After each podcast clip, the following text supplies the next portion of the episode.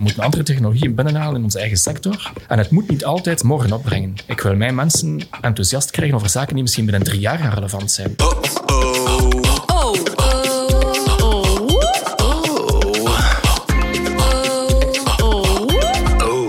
Welkom bij de podcast van Only Humans, waarin we op zoek gaan naar de unieke verhalen van de sterke mensen achter merken. Ook vandaag werpen we een open blik op het marketinglandschap in al zijn vormen. We praten met Lieve van Nieuwenhuizen, groep CMO van House of HR, waaronder Accent vervat zit. We hebben het over de toekomst van recruiting, van menselijk contact tot virtuele chatbot. Accent kennen we allemaal, als speler die bedrijven en werknemers aan elkaar koppelt. Maar House of HR omvat veel meer proposities en manieren om dit te doen. Daar gaan we vandaag dieper op in. Ik ben Juri van Bredam, stratege bij Only Humans. En ik ben Jeroen Joosens, account director bij Only Humans. Oh. We zijn altijd en allemaal wel op zoek naar een job. Bedrijven om hun troepen te versterken, werknemers om hun kennen en kunnen uit te breiden. In vergelijking met een tiental jaar geleden wisselen we ook sneller van werkgever en hebben we nood aan andere kennis. Vroeger ging die zoektocht redelijk traag. Vandaag hebben we een heel digitaal aanbod waarin er meer waarde van mogelijkheden is. Met Lieve van Nieuwenhuizen willen we vandaag bekijken hoe de House of HR daar een antwoord kan op bieden. Welkom, Lieve. Welkom. Uh, Goedemorgen. morgen. Uw eerste podcast?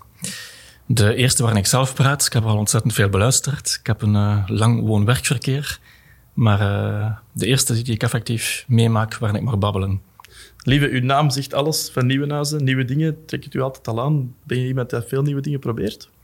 Ja, het is een stuk van mijn job. Hè. Wij zijn voortdurend op zoek naar nieuwe technologie om bestaande toepassingen efficiënter te laten verlopen.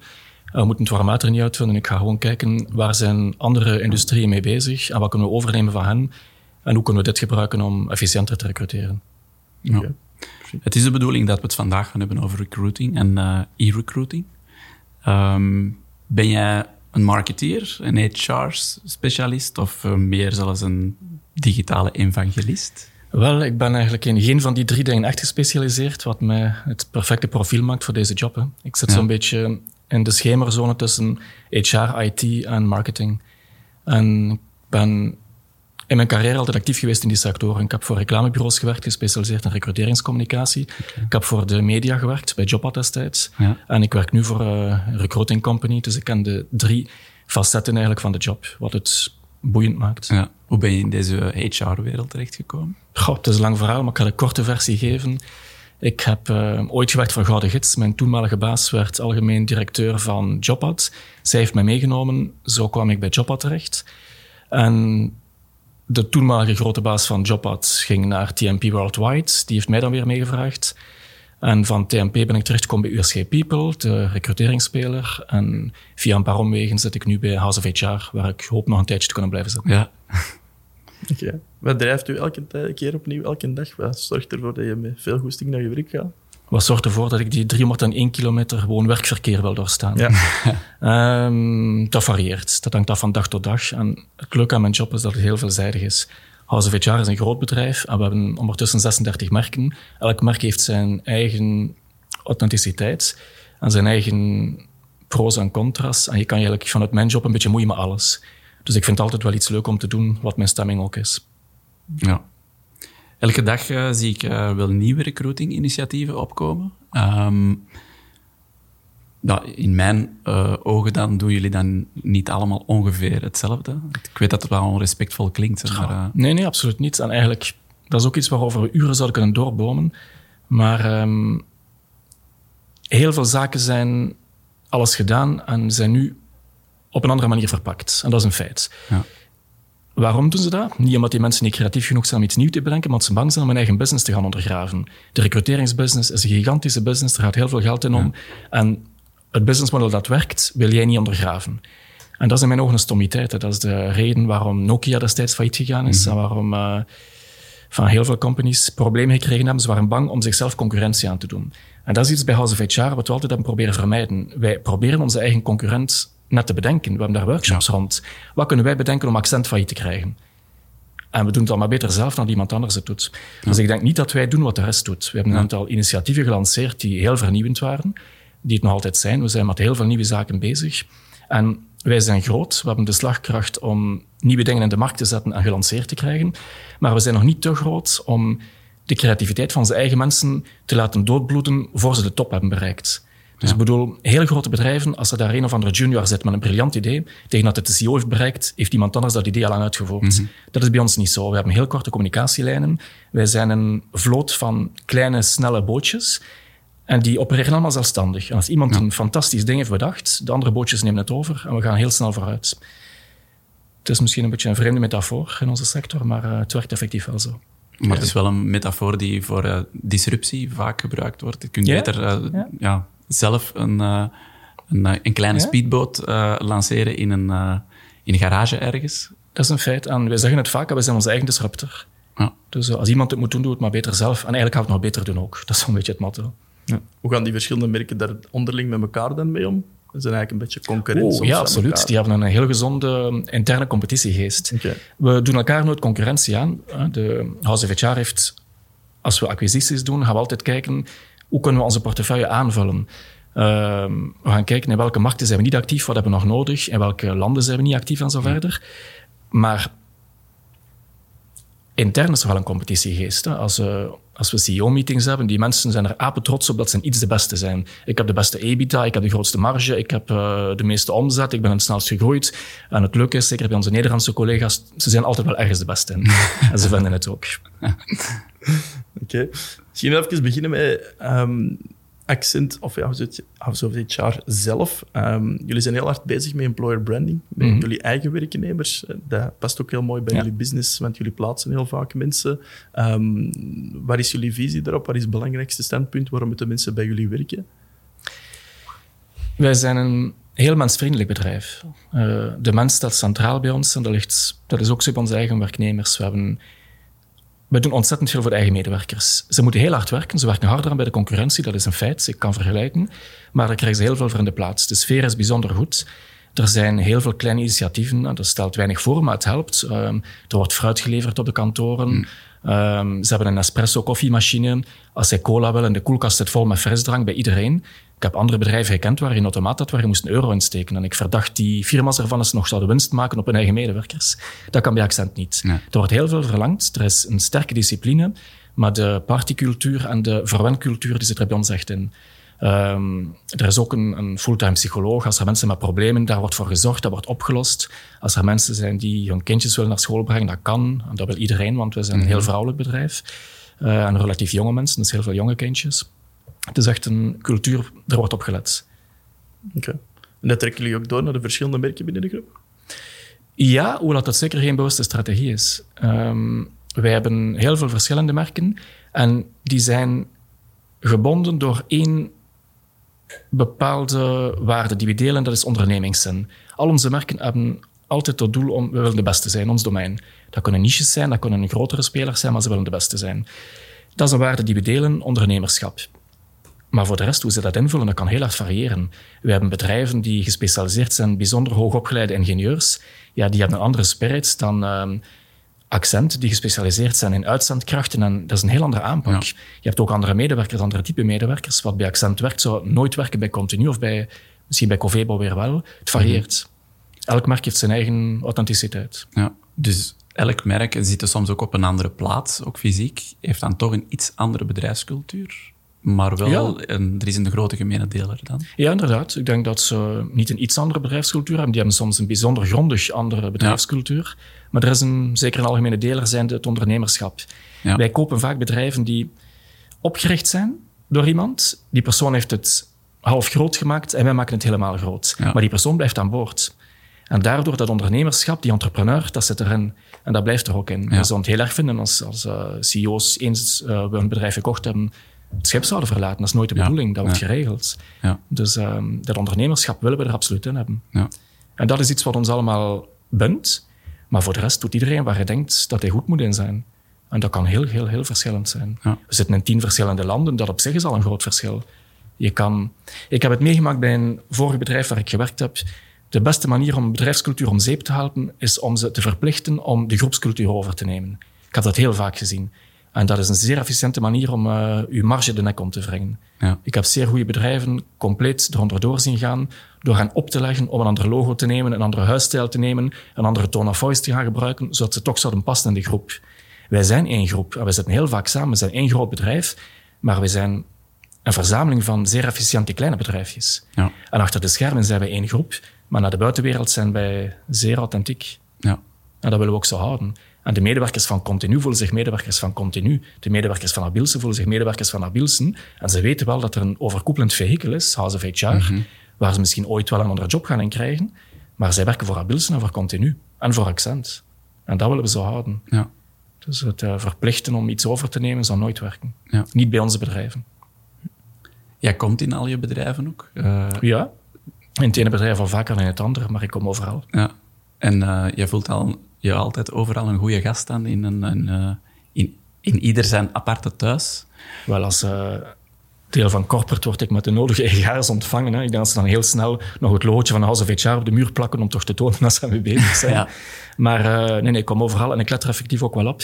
Er zijn bepaalde guidelines. Hè. Als ik binnenkom, ik wil aan de receptie zien dat House of HR vermeld is. Dat staat Ja. in de corporate rules, dat moet. Maar voor de rest is het logisch dat het logo van het eigen merk meer prominent aanwezig is. Ja. Maar uh, dat is iets, ja. We hebben guidelines, we letten erop. Maar voor de rest, ik ga altijd vanuit, die bedrijven zijn goed, anders hebben ze niet gekocht. Waarom zouden we willen veranderen wat ze doen? ja. Hoe ontstaat de bedrijfscultuur dan in elk apart bedrijf? Dat is uh, gegroeid in dat specifieke bedrijf. Ja. Iemand heeft het opgericht, iemand heeft zijn schouders daaronder gezet en dat creëert een bepaalde cultuur. Ja. Maar omwille van het feit dat we dezelfde types bedrijven zoeken, die een bepaald doel nastreven, is die cultuur gelijkaardig. Ze hebben verschillen, maar die cultuur is wel gelijkaardig. Harde werkers en een grote uitlaatklep. Ja. Heeft elk bedrijf apart een uh, employer value proposition? Hebben die dat uitgeschreven? Goh, ik vind het een heel moeilijk woord. Ik denk dat de meesten niet zouden weten wat een employer branding of een employer value proposition is. Um, dat is iets wat in mijn ogen het best onbewust ontstaat. Mhm. Mm -hmm. En daarna kan je het bewust gaan fine-tunen. Okay. Ik weet niet of het zou werken om eens te zeggen, we gaan van nul starten en nu gaan wij werken aan een employer value proposition. Ja. Ja. Dan krijg je iets heel kunstmatig. Volgens ja. mij, het ideale is als het ontstaat zonder dat je beseft dat het er is. En daarna kan je er wel aan werken om het te fine-tunen. Ja. ja. Jullie maken heel wat initiatieven om toch een aantrekkelijke werkgever te zijn. Jullie slagen er ook in om wel wat mensen aan te trekken. Is dat ook bepaalde kennis dat jullie overdragen naar jullie klanten toe, zal ik maar zeggen? Hoe zij de juiste werknemers gaan aantrekken en ook liefst behouden? Wel, wij trekken eigenlijk hun werknemers aan. Mm -hmm. Onze core business is het aanwerven van mensen en het plaatsen van mensen. We hebben in 2018 meer dan 100.000 mensen aangeworven. We hebben zelf 3000 eigen medewerkers ongeveer, maar we hebben 100.000 mensen aangeworven. Indien wij niet de juiste mensen zouden aanwerven, ja, dat zou het niet werken. Nee. Dus wij gaan uiteraard kijken over welk bedrijf spreken we, wie is onze klant, wat hebben zij nodig en hoe kunnen wij de best passende kandidaat vinden. En dat is eigenlijk wat we elke dag opnieuw doen. En onze core business is zorgen dat we dat beter doen dan de concurrentie. We zitten in zo'n krappe markt. Mm -hmm. In Vlaanderen is er werkloosheid van 3%. Er zijn niet genoeg kandidaten. En die paar mensen die we kunnen overtuigen om te gaan werken bij een ander, of die paar mensen die actief op zoek naar werk zijn, moeten wij kunnen vinden voor onze concurrentie vindt.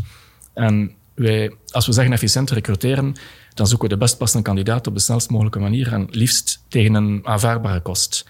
Dan kunnen we altijd met een mooie marge werken, wat in deze markt zeer moeilijk is. En de best passende kandidaat vinden is op zich niet zo moeilijk, maar op de snelst mogelijke manier, dat is de kunst. We moeten Ja. doen voor de concurrentie aan heeft. En dat is eigenlijk mijn job. Op zoek gaan naar manieren om dit te blijven doen in de toekomst. Ja. Hoe doe je dat op zo snel? Technologisch. Technologie. Wij zijn heel innovatief, denk ik. Of het is niet kwestie van denken, ik weet het, als we vergelijken met de concurrentie. Wij zijn nu bezig met dingen die binnen twee jaar mainstream zijn. Wij moeten aanwezig zijn waar jonge mensen zich binnenkort gaan bevinden. Communities zijn vandaag niet meer wat ze twee jaar geleden waren en wat ze, binnen twee jaar gaan ze niet meer zijn wat ze vandaag zijn. We hebben bijvoorbeeld Control F, een van onze bedrijven gespecialiseerd in het werven van engineering en IT-profielen. Heel vaak zijn dat starters of mensen die relatief jong zijn. Waar vinden we die mensen nu? E-sports, dat zijn heel vaak vervente gamers, hoogopgeleid, uh, hard wetenschappelijk, die zitten in die gamingwereld. Wij zijn nu bezig met het sponsoren van een e-plo- e-sportplatform.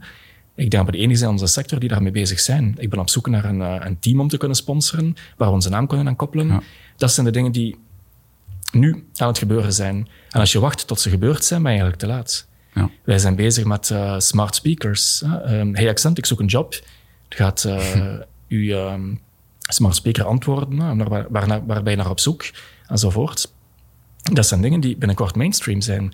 Nu lijkt het heel vreemd om te gaan spreken tegen uh, Alexa of tegen Hi Google, hey, ik zoek een job. We hebben een app die het doet en het werkt perfect, maar het lijkt omslachtig. Waarom zou ik mij laten een job voorlezen als ik het sneller kan lezen op een scherm?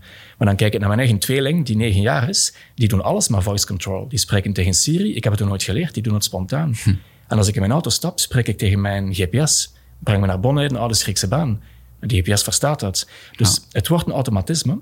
En ik vraag binnenkort, zeker in die gig economy, die uh, jonge freelancers, terwijl ze een fancy espresso gaan uh, maken aan een leuk koffieapparaat, gaan zeggen, hey, ik zoek een job voor een uh, Java-developer. Als je weet waar Google for Jobs nu mee bezig is, Google kent alles van iedereen. Google weet welke job bij u past. Er gaat maar één job moeten voorgelezen worden. Hey lieven, we hebben een job voor een Java-developer in de recruitment sector. Niet al te ver van waar jij woont. Zal ik hem u voorlezen? Oké. Okay. En voor uw koffie op is, heb je een job. En daar geloof ik heilig in. En dat is technologie waar we nu mee bezig zijn. En als je wacht tot het gedaan is, ben je eigenlijk te laat.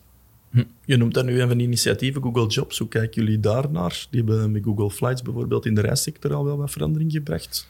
Wel, de eerste reflex van onze sector is altijd, oei, als Google zich moeit, uh, moeten we uh, op zijn minst een beetje ongerust zijn. Mm -hmm. Maar Google for Jobs is voor ons een godsgeschenk. Waarom? Het is moeilijk om uit te leggen. Je moet eigenlijk onze sector al goed kennen en ik wil het kort en bondig houden. Maar um, je hebt een aantal belangrijke kanalen die voor recrutering zorgen. Je hebt je eigen website. En op dit moment 87% van de mensen die op zoek gaat naar een job, start op Google. Mm-hmm. Als je je eigen site bovenaan krijgt in Google, fantastisch. Maar dat is niet evident. Indeed heeft tot nu toe eigenlijk die rankings gedomineerd. Die zijn ontzettend goed in, het, uh, in, in search engine marketing. En het bovenaan plaatsen van hun jobs in die ranking. Maar Google heeft een nieuw product ontwikkeld, Google for Jobs. Dat bestaat nu twee jaar in de Verenigde Staten, is gelanceerd in Zuid-Amerika, in grote stukken van Azië, in Europa dit jaar. Het is ondertussen actief in Duitsland, in Zwitserland, in Spanje, in de UK. En wij verwachten dat het eigenlijk heel, heel binnenkort komt naar België en Nederland. Ze zijn bezig met de vertaling.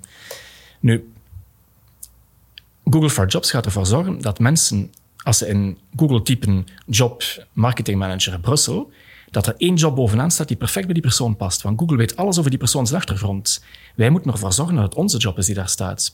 En dat is iets waar wij sterk in zijn. We volgen die technologie, onze websites zijn daar klaar voor. Ik denk dat dat voor ons een vooruitgang zal zijn. Google gaat ervoor zorgen dat wij onze jobs nog sneller ingevuld krijgen. Is dat technisch makkelijk? Nee, dat is eigenlijk heel complex geweest. Je moet ook weten, we hebben 36 merken, dat zijn minstens 36 websites. Het zijn er nog een pak meer dan 36. Die moesten allemaal klaar zijn, maar die zijn klaar nu.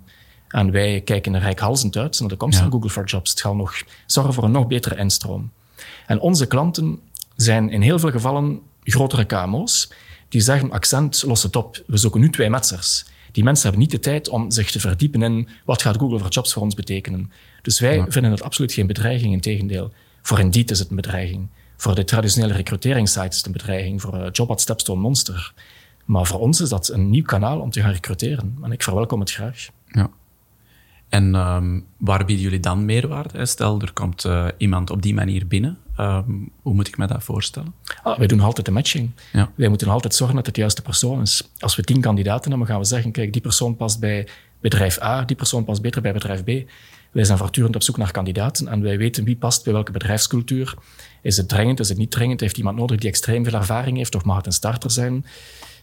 Matching is onze core business. Ja. Wij zijn nu eigenlijk bezig met het zorgen dat onze mensen efficiënter kunnen werken. Wat bedoel ik daarmee? Het meest tijdrovende aan de job van een recruiter is cold calling. Ik heb nu heel dringend een marketingassistent nodig. Ja, begin maar te zoeken.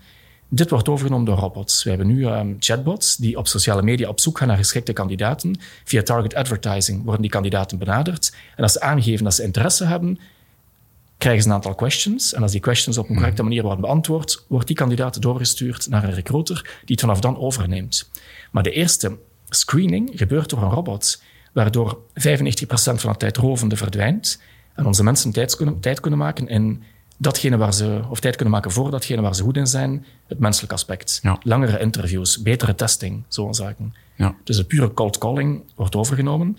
Is die nieuwe technologie een bedreiging voor de mensen een job? Ah, nee. Het is iemand dat er uh, ooit een hamer is uitgevonden, dat er een schrijnwerker zijn werk verloor. Integendeel, die mensen konden beter werken. Ja. En dat is hetgeen waar we nu eigenlijk naar streven. Hm. Als ik het dan goed begrijp, als we het dan hebben over het verschil maken met jullie huidige concurrentie, dan zit die voornamelijk in technologie. Ja. Ehm, een van mijn vragen was dan, hoe koppel je daar het menselijke aan? Maar dat heb je zelf ook al een stuk beantwoord. We gaan eigenlijk meer tijd maken voor de kwaliteiten van de mensen Ja. te kunnen gaan uitspelen op het moment dat ze nodig zijn met cold calling.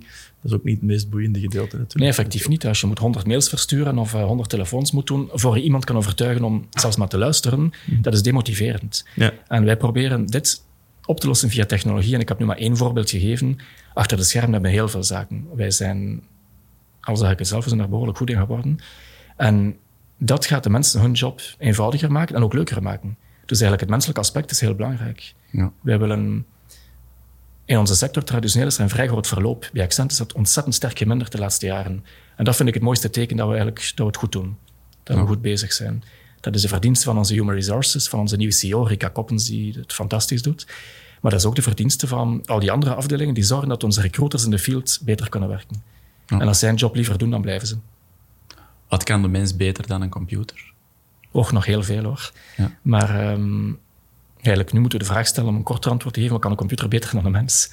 Maar ehm, wat kan een mens beter dan een computer? Ik denk nog altijd goede interviews afnemen, aanvoelen. Ja. Waar is die persoon geschikt voor? Tussen de regels doorlezen.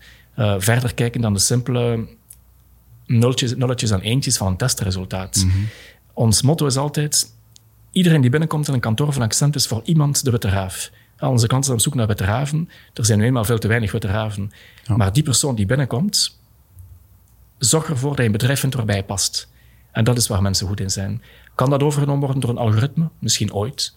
Maar voorlopig eh, denk ik dat onze mensen zeer moeilijk te vervangen zijn door technologie. Ja. En ik hoop dat dat nog lang zo blijft. En dat is het empathisch vermogen van de mens dan vooral Ja. hier in deze sector? Absoluut. En ook een stuk ervaring. Ja. Eh, heel snel situaties kunnen inschatten, lezen door uiterlijkheden.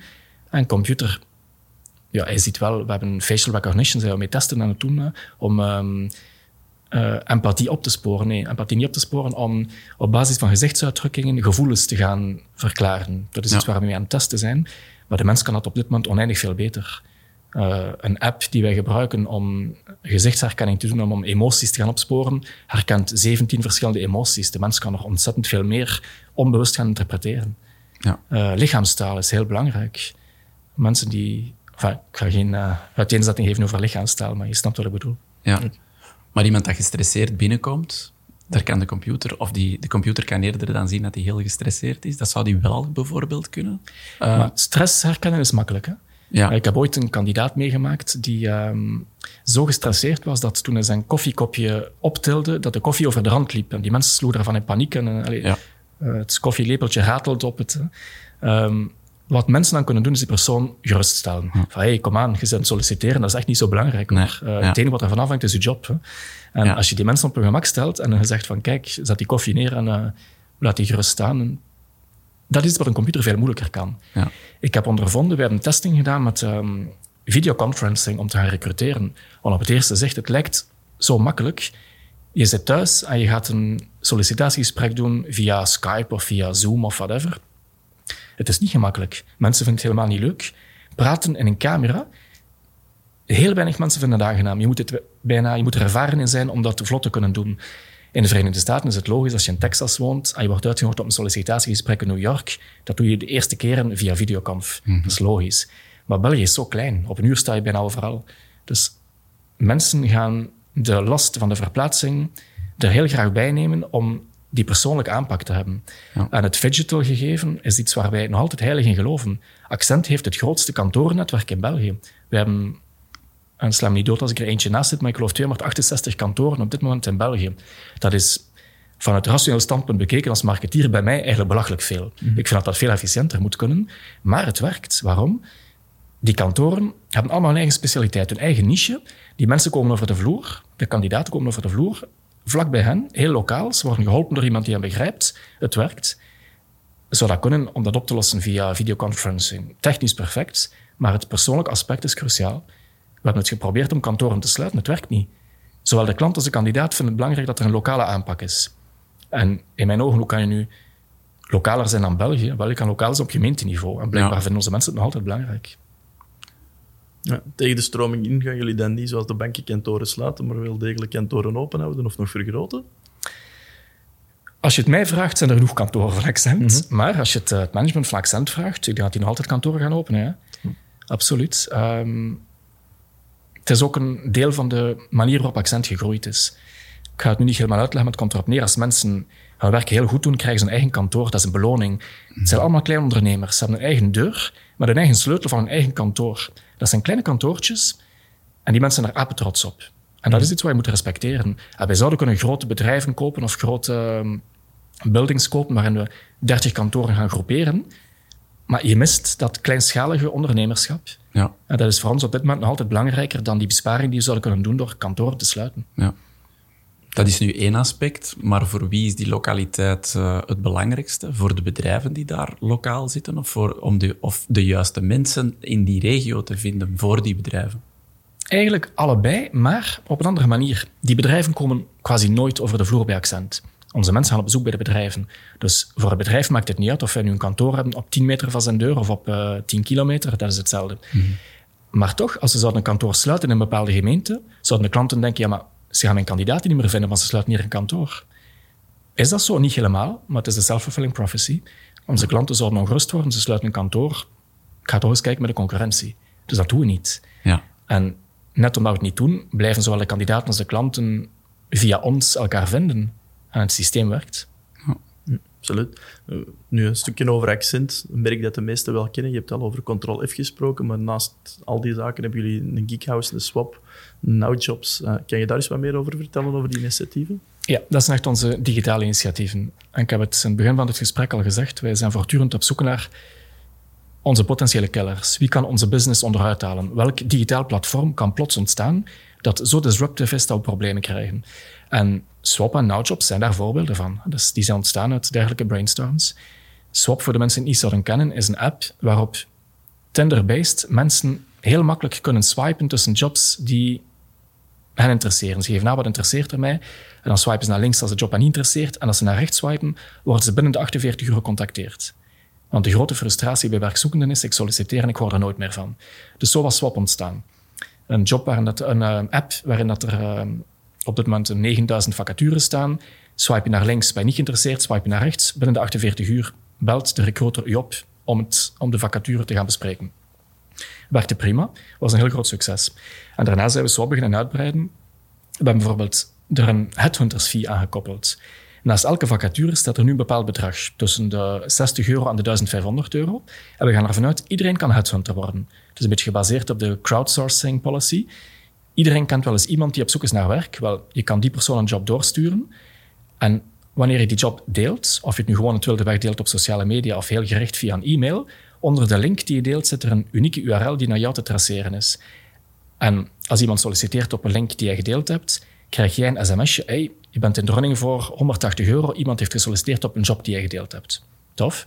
En twee dagen later krijg je een berichtje. Ah, de persoon die gesolliciteerd heeft is uitgenodigd op een gesprek. We houden niet op de hoogte. En nog een week later krijg je een bericht. De persoon is aangeworven. Geef je rekeningnummer. We zetten het geld morgen op je rekening. Ja.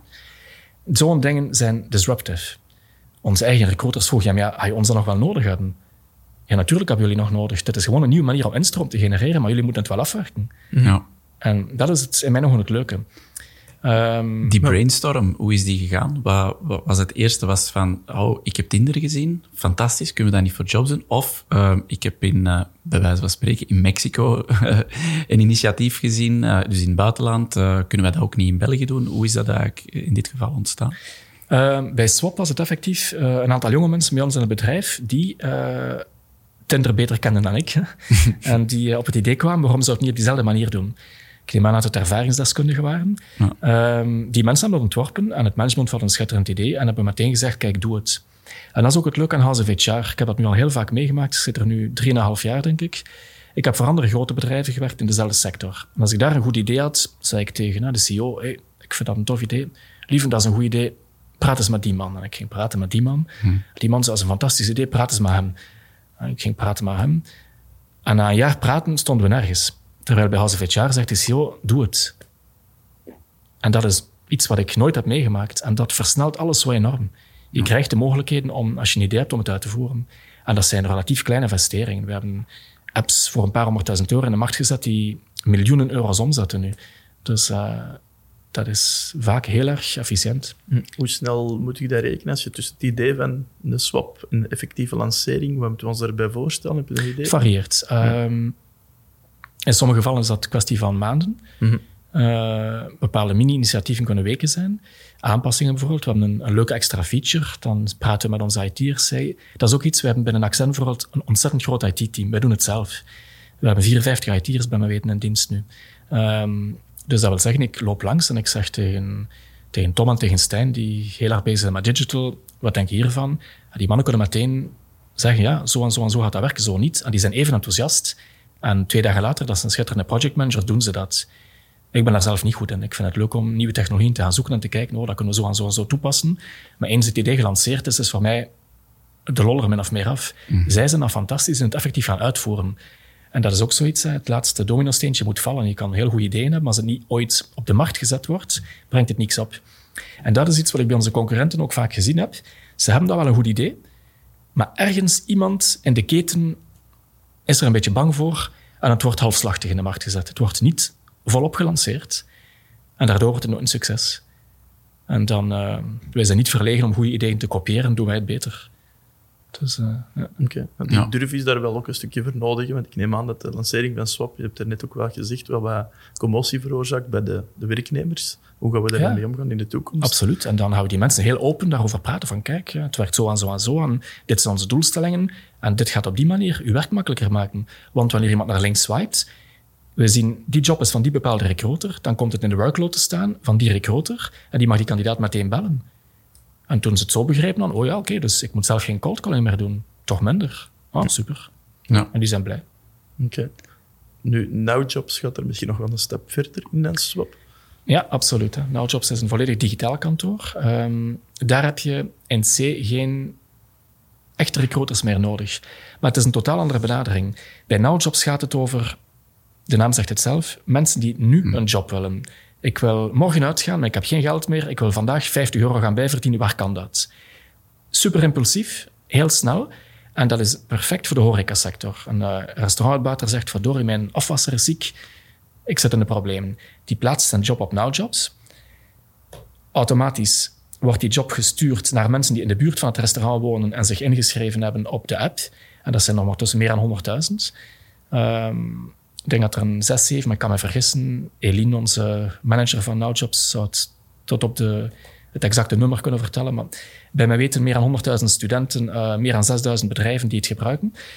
Die werkgever plaatst de vacature. Het wordt gepusht via de app naar alle studenten die in de buurt wonen. En die bekijken hoeveel kan ik verdienen bij dat bepaald bedrijf. Oké, ik doe het. Ze solliciteren. Er wordt automatisch een dimona opgesteld. Dus het, uh, de zaak in kwestie heeft er geen enkele administratieve rompslomp aan. Zwartwerk wordt compleet uitgesloten. Dat is een heel goede bij, uh, bijkomstig effect. Mm -hmm. En de persoon gaat werken.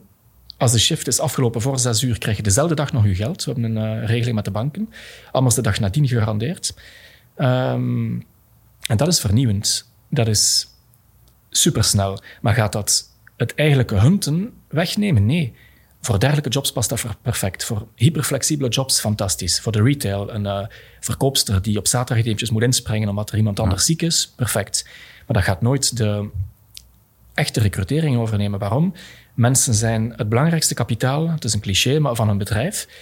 Daar wordt over nagedacht als je zo iemand aanwerft. Mm -hmm. En dan heb je toch net iets meer uh, interactie nodig dan een simpele swipe. Mm. Die swipe zorgt voor het begin. Die brengt mensen met elkaar in contact. En wij zorgen voor de echte matching. Maar zeker voor de gig economy gaat dat een, uh, die platformeconomie gaat er komen. Die is er eigenlijk al. Wij verwachten een stijging van 34% volgend jaar voor freelancers in Europa. Dus daar, markt. daar hebben jullie ook een initiatief voor, hè? Gighouse? Ja, ja. Gighouse is effectief voor die freelancermarkt. Steeds meer jonge mensen vinden het op zijn minst het proberen waard om freelancer te worden. En ze houden van die relatieve vrijheid die je krijgt. Mm -hmm. En ik zeg heel bewust relatief, want je hebt de vrijheid om keihard te werken. Je bent zelfstandig. ik weet nog, toen ik zelfstandig werd, uh, dat ik plotseling besefte, ja, maar hoeveel kost mijn vakantie mij niet? Als ik drie weken op vakantie ga, ik factureer dit bedrag per dag. Oei, mijn vakantie wordt heel erg duur. Ja. En dat valt mij op dat die freelancers uh, relatief minder snel geneigd zijn om een uh, beldagje te nemen of om een dagje ziek te zijn. Dus ik hou daarvan. Past bij de spirit van ons bedrijf. Jonge mensen gaan moeten zien, ligt dat mij ja of nee? Je neemt een aantal risico's, maar je hebt ook vrijheden. Ik vind het zelf altijd leuker om een klant te hebben dan een baas. In, in C is dat hetzelfde. Mhm. Maar het is een ander aanvoelen. En ik denk dat dat wel past bij die cultuur nu. Het zal zelfregulerend werken. Ja. Waarom stijgt die freelancermarkt? Net omwille van het feit dat er steeds meer mensen die flexibiliteit verlangen. Ja. En dan nog, ik ben daar soms ook sceptisch over. Hoor. Ik geef zelf les aan uh, ESAL vrij veel en aan een paar andere instellingen. En mijn jonge studentjes, ik vraag hen ook altijd, wat zijn jullie van plan als je nu afstudeert? Je doet een master na master, digitale marketing. Wat ben je nu van plan? De meesten willen nog altijd een relatief conformistisch leven leiden. Die willen een huis kopen, die willen trouwen, die willen kindjes krijgen. Die hebben een vaste job nodig. En interim is de perfecte toegang daartoe. Je start bij een uitzendbedrijf, je studeert af, je schrijft je in, je doet enkele maanden ervaring op en plotseling heb je de ervaring die altijd gevraagd wordt in die functieomschrijvingen. We zoeken iemand met minstens jaarervaring. En als je afstudeert, heb je dat niet. Ja. En ik vind uitzend is een, perfect, een perfecte toegangspoort tot die ervaring. Vandaar dat ik me altijd erger aan um, instellingen die claimen dat de interimcultuur dat dat een spiraal is waar je nooit uit geraakt. Dat is kwatsch. Er is een heel kleine marge van mensen die waarschijnlijk uit die interimwereld zou willen en er niet in slaagt. Dat zijn mensen die heel kwetsbaar zijn. En zelfs voor die mensen is de interimwereld zeer nuttig, want wij zorgen ervoor dat ze een correct contract hebben en dat ze werken correct betaald worden. Dat is in enkele van de ons omringende landen niet altijd zo geweest. Er is een heel groot, uh, als ik het een postorderbedrijf mag noemen in Duitsland, dat iedereen twee weken laat, gratis laat testen. En daarvan wordt dan 10% aangeworven. In mijn ogen, dat is degoutant. Dat is slavenhandel. Ja. Interim is dat niet. Interim heeft heel veel voordelen. Het heeft ongetwijfeld ook nadelen. Maar ik ben zelf, nu ik de wereld beter heb leren kennen, zeer aangenaam verrast door de soms bijna liefdadigheid waar we aan, aan doen. Maar dat was waarschijnlijk geen antwoord op jouw vraag. ik ben ze zelf al vergeten. Absoluut. Als we uh, kijken naar de digitalisering en waar jullie heel hard op inzetten, je ziet ook, we moeten het warm water niet allemaal zelf uitvinden. Je gaat breder gaan kijken. Waar haal je je meeste inspiratie vandaag vandaan? Wel, ik denk dat ik minstens tien uur per week bezig ben met rondkijken. Ik heb het al verteld, ik luister naar heel veel podcasts. Mm -hmm. Ik surf heel veel. Ik bezoek congressen. Ik zat twee weken geleden in Londen op een congres van SIA. Um, ik heb er een aantal dingen gezien op die twee dagen waarvan ik dacht, dit is knap. De impact van bitcoin op onze sector. Ik had zelf gedacht, er zijn een paar vanzelfsprekendheden. Uh, je gaat je cv kunnen laten valideren. Je gaat geen referentiechecks meer doen, dat is evident, dat is niet moeilijk. Maar daar was er iemand die zei, kijk, nu worden mensen per maand, per week, per dag of per uur betaald. Via bitcoin kan het perfect dat het geld in real time binnendruppelt op je rekening per seconde dat je gewerkt hebt. En dat was iets waar ik zelf nooit aan gedacht had. Eigenlijk, ja, waarom moeten wij werken met maandlonen? Op het moment dat je incheckt, zou het geld kunnen beginnen binnenlopen. Als je uitcheckt, stopt het maar binnenlopen. Ik vind het een heel tof idee. Um, door naar congressen te gaan die niks met recrutering te maken hebben, leer ik heel veel bij. Die recruitmentwereld, heel veel mensen staren naar elkaars navel. En ze doen wat ze deden en ze doen het misschien beter en efficiënter, maar er verandert relatief weinig. Ik ben meer bezig met nieuwe technologie en ik probeer te zoeken hoe kunnen we die technologie gebruiken om onze wereld efficiënter te maken. En je hebt een soort creatief aanvoelen nodig en een commercieel instinct. En liefst ook een beetje technische kennis. En als je die dingen combineert, dan kan dat. Als je naar de Web Summit gaat, leer je ontzettend veel technologieën die niets te maken met recruteren, maar die je met een beetje goede wil kan gebruiken om te recruteren. Um, we hebben vier, nee, ik ben exact de datum vergeten. Uh, dit jaar hebben we een e-recruitment congres gedaan. Volgend jaar is het op 4 juni. Ik ben al bezig met de volgende editie. Maar uh, dit jaar was het, ik geloof ook ergens in juni. We hebben toen Kevin Mitnick uitgenodigd, de meest bekende hacker ter wereld. En die man heeft mij een rip uit mijn lijst gekost, lijf gekost. Dat is een heel dure spreker. Maar het, is, het was geniaal. Die heeft live getoond, on stage, voor 300 HR-mensen, hoe makkelijk het is om te hacken. Dat was briljant, dat was heel spectaculair, maar het was ook heel efficiënt, want die heeft getoond dat HR dat de mens de zwakke schakel is. Je kan je bedrijf perfect beveiligen, je kan alle mogelijke technologie gebruiken om je databanken af te schermen, en we moeten dat doen, dat is cruciaal. Maar als de mensen slordig zijn en in het wilde weg gaan klikken op linkjes, wel, dan is je bedrijf binnen de kortste keren gehackt. En het is de taak van Human Resources om mensen op te leiden. Niet alleen in zaken die ze nodig hebben voor hun eigen job, maar ook in dergelijke zaken. Vandaar, ik heb iemand die niet vanzelfsprekend was laten spreken op een recruitmentcongres. En dat was een aha-erlevenis voor heel mm. veel recruiters. En dat is wat we moeten doen. We moeten andere technologieën binnenhalen in onze eigen sector en zorgen dat we onze eigen mensen iets bijleren. Wat misschien niet vanzelfsprekend is, maar wat wel nuttig kan zijn. En het moet niet altijd morgen opbrengen. Ik wil mijn mensen enthousiast krijgen over zaken die misschien binnen drie jaar gaan relevant zijn en die nu nog niet zijn. Maar als onze recruiters bij een klant komen en die klant spreekt over bitcoin, dan wil ik dat de mensen weten waarover het gaat. En dat is onze taak. Ja. Zitten er nog merken in de pijplijn? Nieuwe initiatieven? Kun je een tipje van de sluier geven van iets? Ik uh, moet daar voorzichtig mee zijn. Nou, dat snap ik. Laat ons zeggen dat we gemiddeld vier overnames per jaar doen en dat we niet van plan zijn om daarmee te stoppen. We zijn daar volop mee bezig. We zijn ook volop bezig met het lanceren van nieuwigheden, Mhm. maar daar kan ik helaas niks over zeggen. Maar uh, we lanceren heel binnenkort iets, ik denk januari, Oké. dat in mijn ogen weer zeer vernieuwend zal zijn. Uh, ik wil in een volgende podcast daar met heel veel plezier dieper op ingaan. Ja. Maar ik kan al raden dat het digitaal gaat zijn. Het gaat heel digitaal. Ja. Als je zegt, we zijn niet van plan van daarmee te stoppen. We zijn heel goede tijd aan het verdelen, ook naar nieuwe initiatieven. Hoe blijf jij op al die merken toch impact hebben als we naar je rol als CMO moeten kijken? Hoe slaag je erin om toch overal je stempel een beetje te drukken? Eigenlijk, hè, de kunst is om een stempel helemaal niet te drukken. Mm -hmm. Um, toen ik begon als groep CMO, heb ik ervaren dat een aantal van de marketingdirecteuren van onze verschillende bedrijven, die er al langer werken dan ik, dat bijna bekeken als een bedreiging. Ja, er komt niemand van corporate die ons gaat vertellen hoe het moet. Dat doe ik niet. Ik ben niet van plan om eender wat bedrijf te gaan vertellen hoe zij lokale marketing moeten voeren. Er zijn een aantal guidelines waar iedereen rekening moet mee houden. Uh, we hebben een corporate brand en die moet gerespecteerd worden. Als je een website lanceert, moet er op die site staan From House of HR. En dat moet op een bepaalde plaats staan. Zoals je From Coca-Cola Company hebt, uh, iets mm -hmm. in die stijl. Mm -hmm. Maar ik ben de laatste om te gaan zeggen welk bedrijf welke voetbalploeg moet gaan sponsoren. Dat interesseert mij niet. Dat is hun job. Mm. Wat ik wel wil doen, is een paar keer per jaar die mensen samenbrengen en te zorgen dat er zeer enthousiaste sprekers komen die hen iets kunnen bijleren. Ik wil dat er constant best practices gedeeld worden. Ik wil dat die verschillende marketingteams met elkaar in contact staan. Dat is mijn job. Zorgen dat ik weet wat er gebeurt in de wereld, de meest relevante zaken delen met onze teams en zorgen dat wat werkt meteen uitgerold wordt over alle bedrijven. Als wij een bedrijf kopen, staat het vaak nog niet ver genoeg op digitaal vlak. Dan is het aan ons om het te gaan versnellen. Ons digitaal team gaat er rondlopen, gaat kijken waar staan ze, waar zouden ze moeten staan en hoe krijgen we ze zo snel mogelijk op dat niveau. En dat is ook de reden waarom die enthousiaste, vaak zeer goed draaiende companies met ons willen werken en niet met iemand anders, omdat wij die leverage kunnen bieden. Wij, krijgen, wij bieden hen de kennis van de markt en de technische ondersteuning, ja. waardoor zij veel sneller kunnen groeien dan als ze alleen zouden kunnen. Hm. En dat is een stempel die we drukken. Wij willen onze kennis doorduwen. Maar ik ga nooit zeggen, jullie moeten nu uw logo aanpassen. Eigenlijk heb ik het eens geprobeerd. Ik heb het deksel keihard op de neus gekregen, ben ermee gestopt. Ik vond dat het zou toch makkelijker zijn. Mijn presentaties zouden mooier worden als al die logo's een beetje op elkaar zouden beginnen lijken. Maar continu vertellen dat ze een windmolentje moeten laten vallen, no way.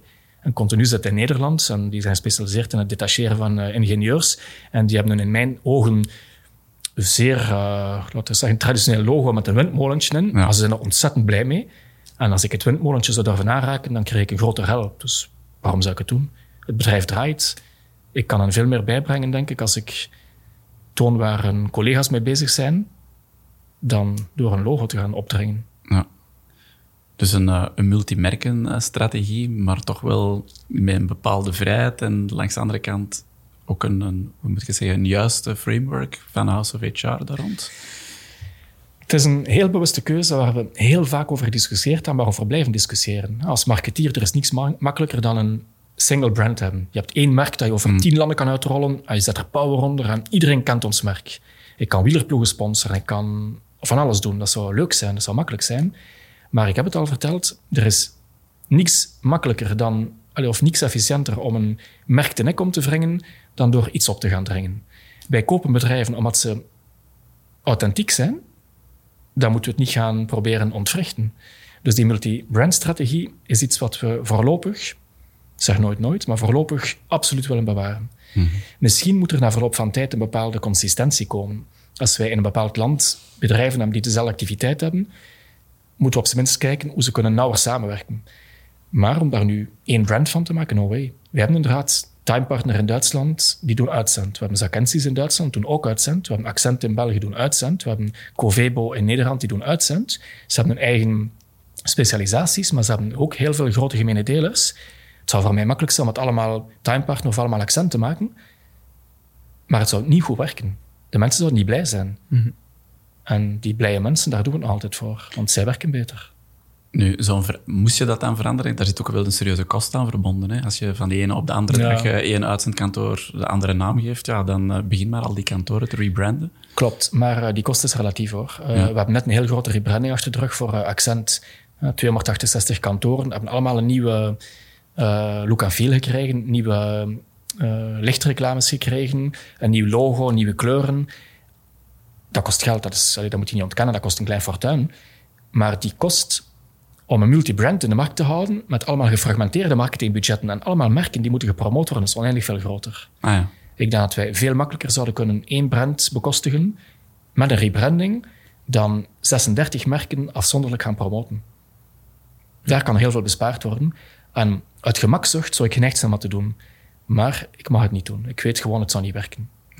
Omwille van die authenticiteit van onze bedrijven. Ja. Misschien kan het perfect bij andere bedrijven.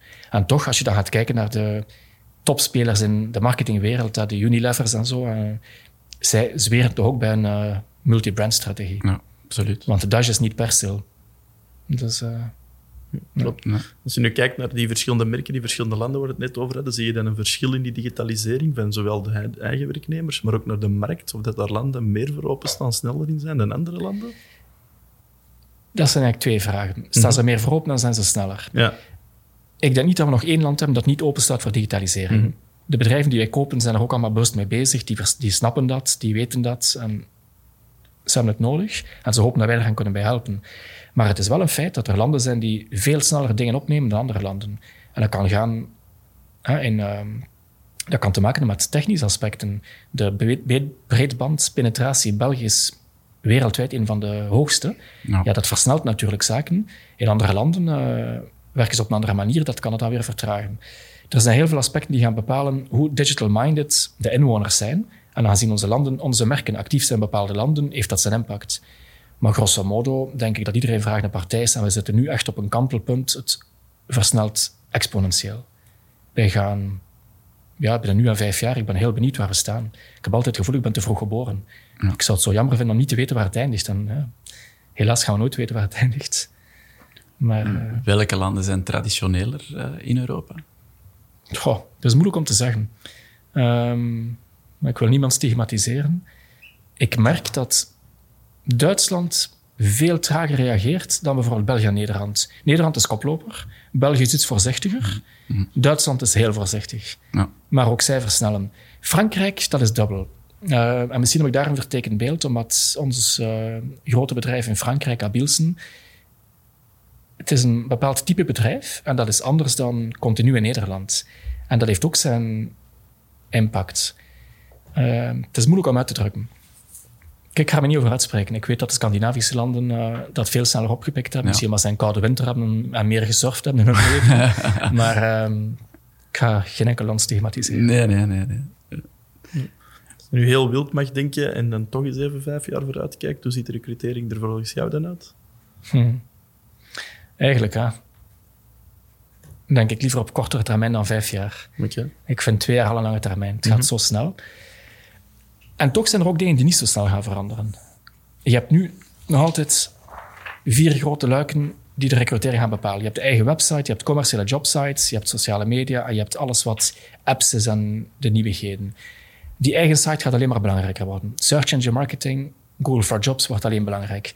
De impact van die jobsites gaat afnemen, daar ben ik van overtuigd. En ik heb heel goede relaties met veel van die jobsites. Ik ben een grote fan van Jobbad bijvoorbeeld. Ik heb er zelf ooit gewerkt. Ik heb prima relaties met de mensen die daar zitten. Maar zij gaan ook zichzelf moeten heruitvinden. Hoe ze dat doen, dat is aan hen. Als ze dat niet doen, vrees ik voor een sector.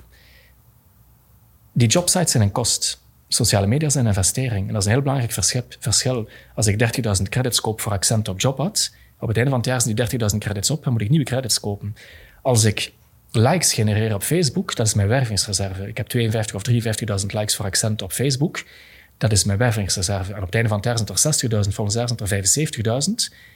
Dat is iets substantieel, je bouwt iets op. Dus ik denk dat er een shift komt. Sowieso, de eigen site wordt cruciaal. Mobile is onoverkomelijk. hè. 87% start zijn zoektocht op Google. Maar zero-click op Google. Mensen klikken zelfs niet meer naar de site, omdat ze alle informatie die ze nodig hebben vinden in die ranking van Google. Ja, als daar eigenlijk een samenvatting staat van de jobomschrijving en met één druk op de knop kan je solliciteren, Dat gaat impact hebben. Dat zijn dingen waar we mee bezig zijn. Die smart speakers gaan impact hebben. Als Google erin slaagt om het systeem op punt te krijgen, in de Verenigde Staten, 34% van de gezinnen hebben die smart speakers, daar is dat evident. Bij ons moet dat nog ingeburgerd raken. We zijn allemaal veel rationeler en sceptischer en dat duurt een tijdje, maar het komt. Goh, ik zou gerust nog eens willen brainstorm doen met jullie daarover. Waar gaan we naartoe en hoe kunnen we bepaalde tendensen in kaart brengen? Ik ga ook niet de, grote goeroe spelen die weten wat moet hoor. Ik weet het ook niet. Maar um, er zijn bepaalde tendensen die sowieso een impact hebben op onze sector. En die voor ons heel belangrijk zijn om te volgen. Gaan we mensen dan meer van job zien veranderen, omdat het makkelijker wordt? Die hadden het zelf aan, drie weken soms wachten op een antwoord, op sollicitatie, of zelf geen antwoord? Nee, omdat als punt bij paal komt. Hè. Uh, maar dat is mijn mening, dat is geen wetmatigheid. Mensen solliciteren niet graag. Mm -hmm. Er is niets beangstigender dan te moeten solliciteren. Je kan afgewezen worden, je zal afgewezen worden. Solliciteren is niet aangenaam. We kunnen dat proces zo leuk mogelijk maken en we proberen dat ook, maar mensen hebben een job nodig. Dat is een heel belangrijk deel van hun leven. Als ze plotseling een job verliezen door een ontslag of, of om welke reden dan ook, dat is beangstigend. Die willen zo snel mogelijk opnieuw werk. En de gemiddelde werkzoekende zoekt zes weken naar werk. Na zes weken heeft hij een job gevonden en die hoopt om heel lang niet meer te moeten solliciteren. Ik ken zeer weinig mensen die beginnen aan een nieuwe job met het idee, oh, volgend jaar toch weer iets anders gaan doen. Er zijn er ongetwijfeld. En dat zijn de mensen die dol zijn op die interim, die heel bewust kiezen voor de uitzendwereld. Die zeggen, kijk, ik ga nu zes maanden werken en dan ga ik drie maanden op reis. Maar er zijn er weinig die dat een leven lang willen. Uiteindelijk, Accent heeft altijd gezegd, een um, flexibele job met kans op vast. Dat is ook waar wij naar streven. Na zes maanden word je advies, ga je vast in dienst bij die werkgever. Sommige mensen zeggen, nee, ik wil na zes maanden weer iets anders gaan doen, maar dat is een absolute minderheid. En ik denk dat dat heel lang zo zal blijven. Mensen hechten zich aan hun collega's, hechten zich aan ja. hun werkomgeving. Ik merk zelf, je kan dat wel open workspaces hebben en zeggen, iedereen zit waar hij wil. Hoe heet het? Het is zo'n trendy term. Uh, niet free desk, maar whatever. En je mag gaan zitten waar je wil. Niemand doet dat. Iedereen zit op dezelfde plaats. En eigenlijk, er zijn mensen die gaan een fotokadertje meenemen en die een plantje willen zetten. Dit ja, is van mij. Ja, ja, effectief. En ze claimen die space. En ik heb er alle begrip voor. Ik erger mij mateloos als iemand op mijn plaats gezeten heeft en ik moet mijn bureaustoel opnieuw instellen. Dat is verschrikkelijk irritant. En dat zijn van die kleine dingen die de mensen niet leuk vinden. Dus ik... Dat nieuwe werken, ik heb er allemaal mijn bedenkingen bij. Okay. Ja. Het zoeken naar een job, dat stopt eigenlijk ook nooit. Um, u gaf daar net al aan, het is eigenlijk meer het, het schrik om, om je kwetsbaar open te stellen in een, bijvoorbeeld een sollicitatie. Um, Wel, er is een verschil tussen gedwongen sollicitaties en gekozen sollicitaties. Mm -hmm. Als je ontslagen bent en je moet werk vinden, dan heb je die druk. Ik moet nu een job vinden, dat is helemaal niet leuk. Ja. En dat sollicitatiegesprek moet een succes zijn, of ik heb geen inkomen. Dat is vreselijk. Mm -hmm. Het is iets anders als mensen zeggen, kijk, ik heb nu vijf jaar gewerkt in die functie en ik heb het gevoel dat ik toe ben aan een stap in mijn carrière. Dat is iets anders. Die mensen zijn heel gericht op zoek naar een verbetering. En daar kunnen onze headhunt-kantoren bij helpen. Die kunnen echt een carrièrebegeleiding gaan doen.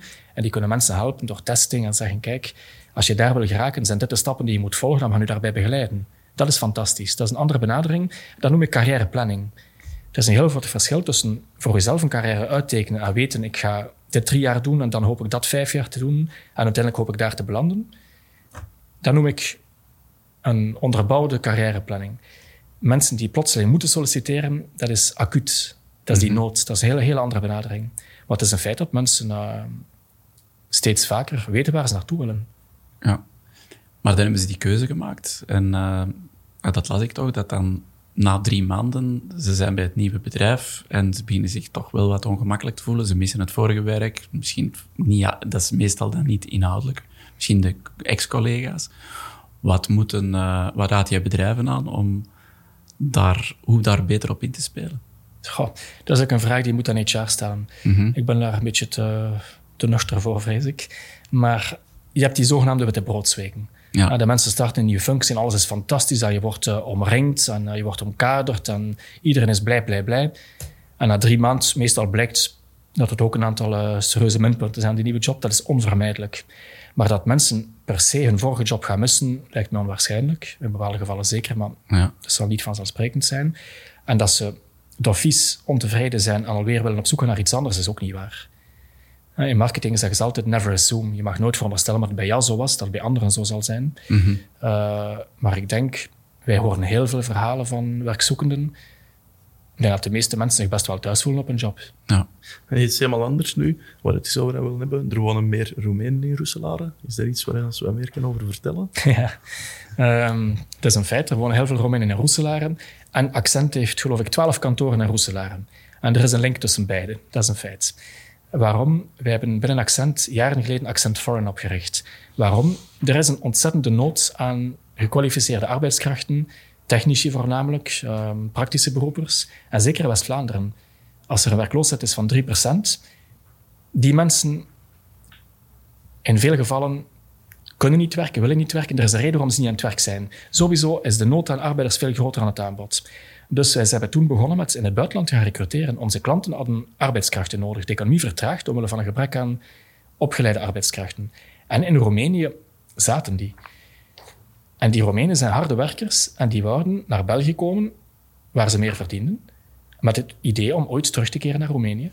En in Roeselaar is er inderdaad een grote community aan Roemenen die in alle stilte hard werkt voor die bedrijven in die streek. Roeselaar is een van de centra van de economie van West-Vlaanderen. En dat is zo'n beetje ontstaan. Verder is er niet veel achter te zoeken. Het is niet dat dat een, uh, dat dat een ghetto is of zo, maar uh, er zijn inderdaad veel Roemenen. Is dat dan een manier van jullie, onder andere, om uh, een goed antwoord te bieden op knelpuntberoepen? Um, of welke antwoorden zijn er nog zo om, ja, om knelpuntberoepen in te vullen? Een van de manieren. Foreign is een heel belangrijk instroomkanaal voor ons. Heel veel van de mensen die wij plaatsen, zijn mensen die we gerecruiteerd hebben in Roemenië en, die we, en in andere staten en die we naar België halen om hier te komen werken voor onze klant. Dat is een feit, maar we moeten er ook voor zorgen, en ik moet nu voorzichtig zijn wat ik vertel, maar ik vind het merkwaardig dat wij makkelijker mensen kunnen overtuigen om vanuit de Baltische Staten of vanuit Roemenië of vanuit Polen te komen werken in Roeselaar dan uit Wallonië. Je hebt in hmm. Vlaanderen een werkloosheid van 3%, in Wallonië van 8% en in Brussel van 12%. En toch slaag ik er niet in om mensen van Brussel naar Vlaanderen te halen. Dat is niet logisch. Daar moeten we iets aan doen. Als er bij ons meer werkgelegenheid is, ja, dan moeten we zorgen dat die doorstroming er komt. Als er in, in uh, Brussel en Wallonië meer mensen werkloos zijn, dan moeten die geactiveerd worden. En ik denk dat daar een belangrijke rol ligt ook voor VDAB om nauwer samen te werken met Actiris. Ze weten dat ook hoor, ze doen dat ook. Mm -hmm. En nauwer samenwerken met Le Forum. En te zorgen dat die mensen geactiveerd worden. Maar daar heb je die politieke wel voor nodig. En ik moet mij hoeden voor politieke uitspraken. Maar uh, ik denk dat dat voor een heel groot stuk, laten we zeggen, dat ze niet al te hard worden aangeport om opnieuw te gaan werken in bepaalde landsdelen. Ja, natuurlijk. Daar hoort ook soms aan verhuizen bij. En dat is misschien, als je dan hoort de lokaal, het lokale karakter waar we toch allemaal hebben, misschien is dat ook wel een, uh, een serieuze barrière. Ja, misschien is die kerktorenmentaliteit daar groter dan in Polen of Roemenië. Ja. Maar ik denk dat het meer te maken heeft met de noodzaak en de wil. Ja. Um, ja. ja. Soms kan je jezelf ook koesteren in een sociaal vangnet. Ja. Het is delicaat. Ja. Daarnet vertelde je dat je ook les geeft aan uh, Ezel. Wat geef je? Uh, e-recruitment, dat is een vak. Okay. Dat is heel merkwaardig. Het uh, vak e-recruitment bestaat al tien jaar bij het postgraduaat digitale marketing en nog maar vier jaar bij een postgraduaat human resources. Dus digitale marketing had veel sneller door dat employer branding een digitaal verhaal aan het worden is. HR heeft dat pas relatief recent uh, bedacht. Hè? Dus die marketeers die nu afstuderen, kunnen perfect employer branding specialisten gaan worden, want HR, met alle respect, kent daar niks van. En dat is een rol die bedrijven en die um, employer, employer branding agencies gaan moeten opnemen, dat digitale stuk. HR kent de menselijke kant zeer goed. Zij kennen het sociale recht, zij mm -hmm. kunnen selectiegesprekken afnemen, ze kunnen testen afnemen, maar van dat digitale luik kennen zij veel te weinig. En dat is een groot gemis. En van jonge mensen verwacht een bedrijf, jij bent 23, jij weet wel hoe je moet adverteren op Facebook. Dat is kwatsch. Het is die maar geboren met een Facebook, dat je weet hoe je moet op een efficiënte manier gaan marketingcampagnes opzetten ja. op Facebook. En dat merkte ik heel hard. Mijn studenten marketing, die kennen dat. Die, dat is een job. Maar mijn studenten in HR kennen daar helemaal niks van. En dat is een, uh, een noodzaak, denk ik, dat ook die afdelingen zich daar gaan op toeleggen. toeleggen. En HR-afdelingen gaan moeten marketeers aanwerven. Ze doen dat ook al, maar veel te weinig. Ja. En HR-afdelingen gaan moeten beroep doen op, nu praat ik voor jullie winkel, op hm. gespecialiseerde bureaus. Ja. En dat doen ze ook nog te weinig. De oude bureaus hebben zich veel te traag omgeschoold. Je had vroeger een negental recruteringscommunicatiebureaus. Je had Universal Communication, je had TMP Worldwide, je had, uh, daarna is dat uitkomst geworden.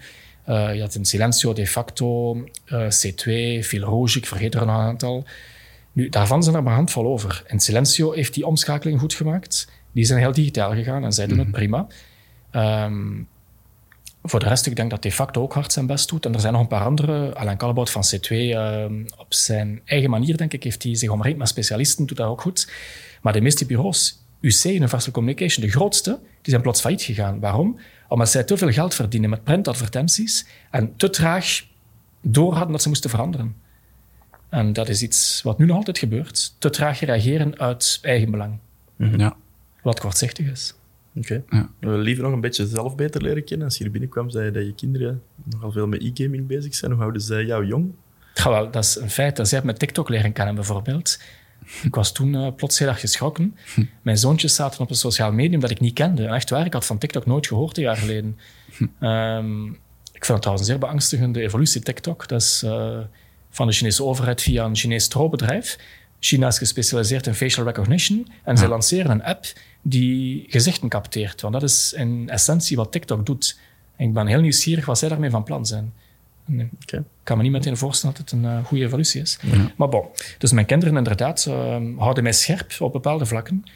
Uh, ik heb destijds aan mijn IT'ers of aan uh, onze digital specialisten gevraagd hoe moet ik gaan helpen om zo snel mogelijk uh, goed te worden in het digitale. Want uiteraard, als zij op de arbeidsmarkt komen, ze moeten dat door en door kennen. En ehm, mijn collega zei, geef de hardware, ze gaan het zelf wel zoeken. En effectief. Ik heb laptops gegeven en ik heb daar Macs gezet. En ze hebben alle mogelijke hardware die ze kunnen willen. En dat geeft mij aan het idee dat ik als vader die te weinig tijd heb, toch een goede job doe. Ja. Maar ze hebben via YouTube zichzelf leren programmeren in Python. Zij zijn uh, bezig met, um, met Kali Linux om uh, hun eh, schoolwebsite te hacken, dat soort toestanden. ja, dat is knap, hè?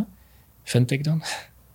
en ik ben soms met bewondering aan het kijken als uh, mijn zoontje mij zegt dat hij Enfin, ik kan je niet lastigvallen met verhalen van thuis, maar zij houden me inderdaad scherp. Ja, dat is wel leuk om te horen. Hè? En als je die gasten vraagt, dat is knap, wat wil je later worden? In mijn tijd wil je brandweerman worden of piloot. En de ene wil um, professional gamer worden, de andere wil hacker worden. Goed, ja, kijk. Ja. Waarschijnlijk worden ze ook alle twee gewoon uh, dokter, zoals iedereen. maar ze hebben het van niemand gezien dan toch? Ze worden thuis omringd met ik ben geabonneerd op Wired en op een hele hoop andere zaken. En, en ze zien dat thuis liggen. ze worden geconfronteerd, ze beseffen dat dat boeiend is. En ze kijken waarschijnlijk op naar een papa die met zo'n zaken bezig is. Dus uh, ze zijn daardoor getriggerd. Maar ze doen het zelf. Wie of wat heeft je het laatst geraakt? Um, dat kan zowel op werkvlak als privé zijn. Vanmorgen las ik op uh, Facebook een vriendin van mij, het is een Canadees en ze woont nu in, van uit, in Panama. En zij deelt iets op Facebook dat Walmart, en uh, ik dacht dat Walmart was, kan me vergissen, een hele grote campagne had opgezet voor uh, mensen die honger hadden. En het kwam erop neer uh, dat ze eigenlijk aan hun eigen klanten vragen om alle mogelijke boodschappen te doen, zoals je hier in België trouwens ook hebt, voor de behoeftigen. En die konden in een mand deponeren en toen zei dat meisje, maar kijk, Jeff Bezos, uh, Amazon, uh, Walmart zijn uh, aandeelhouders. Die vent is de rijkste man ter wereld. Het is een schande dat ik eigenlijk als kleine burger zou een pakje spaghetti deponeren, deponeren in de markt, terwijl iemand 127 miljard dollar heeft en op zijn eentje die honger zou kunnen uitwissen. En dacht ik van, eigenlijk heeft ze een punt. Mm um, ik ben de laatste die vindt dat er een herverdeling moet kopen van het groot kapitaal. Maar er zijn bepaalde excessen die misschien niet nodig zijn. Nee. Um, en het feit dat er nu nog altijd mensen als ik in Parijs of in Brussel rondloop, moet slapen op straat, dat doet me pijn. Ja. En die kou, dat er kindjes zijn, die vluchtelingen, dat is ellende. En als wij dan met accent um, Jobroad, daar we het niet over had, terwijl ik schaam me diep, maar Jobroad daar iets kunnen aan doen, dan is dat fantastisch. Jobroad is een project dat we hebben opgezet in alle stilte jaren geleden, waarbij we asielzoekers aan het werk willen helpen. En destijds duurde het vijf jaar voor iemand eens geregistreerd werd als erkend asielzoekende, het duurde vijf jaar voor op de arbeidsmarkt terecht kwam. Wij zijn er geslaagd om het te herleiden naar iets meer dan zes maanden. Dus die mensen worden ingeschreven als asiel, asiel, asielzoekers, ze zijn mhm. erkend. En wij slagen erin om ze binnen zes maanden aan het werk te krijgen. We werken daarvoor samen met onze grote klanten, die zich geëngageerd hebben om die mensen te omarmen. En zo is er bijvoorbeeld ergens in West-Vlaanderen een bedrijf dat door heel de fabriek icoontjes heeft opgehangen met werktuigen. Bijvoorbeeld een icoon van een hamer. En daarboven staat dan in het, uh, ik weet niet, Syrisch of uh, welke taal dan ook, een de naam Hamer en eronder in het Nederlands Hamer. En die mensen worden echt on the job de taal bijgebracht. Die worden goed opgevangen. En dat kan zijn dat een ingenieur is in Syrië, die in België uh, als operator werkt, maar ondertussen na twee jaar kent hij onze manier van werken, kent hij onze taal. En na twee jaar nu pikken we die mensen weer op en geven die werk als ingenieur. En we hebben heel veel succes. Er is al meer dan duizend mensen via ons en dankzij onze klanten aan het werk geraakt. We hebben daar eigenlijk veel te weinig mee uitgepakt in mijn ogen, omdat dat meer een off-the-record projectje was. Maar ik vind het een super project. Wij helpen mensen die in een miserie zitten en we helpen onze klanten die talent nodig hebben. Dat is fantastisch. En we verdienen er geld mee. Eigenlijk is dat geniaal. Het is geen pure liefdadigheid. Nee, dat is gewoon het matchen van talent met, werks, met uh, mensen die talent nodig hebben. Dat is wat wij doen. Maar dat onze mensen daar ook een goed gevoel bij krijgen, en dat is echt zo, dat maakt het af. Die kunnen thuiskomen en zeggen, kijk, vandaag heb ik niet alleen geld opgebracht voor mijn bedrijf, nee, ik heb ook iemand aan het werk geholpen waardoor hij zijn gezin kan eten geven. Ja. Dat is geniaal. Hm. Ja. Dat vat het ook wel een beetje samen, denk ik. Ook verschillende initiatieven met hun eigen eigenheid. En dan digitalisering, dat is waar jullie het verschil willen gaan maken. Ja. Heel mooi. Lieve, bedankt om hier te zijn. Het was leuk. Het was leuk. Dus voor mij ook eens een ervaring om uh, te mogen babbelen. Als je mijn vorm geeft, babbel ik veel te veel. Ja. Merci, lieven. Oh. oh. Nog even meegeven dat Only Humans een maandelijkse podcast is. Voor onze volgende aflevering hebben we opnieuw een inspirerende gast weten te strikken die weet wat een sterk merk inhoudt. Maar je nog even in de verrassing wie de volgende gast is. Wil je op de hoogte blijven, abonneer je dan zeker op je favoriete podcast-app. Mocht je nog niet gedaan hebben, beluister dan onze vorige vier afleveringen. Vergeet ons ook niet te reviewen of te raten. Zo vinden luisteraars ons makkelijker de weg naar onze podcast. Tot de volgende keer.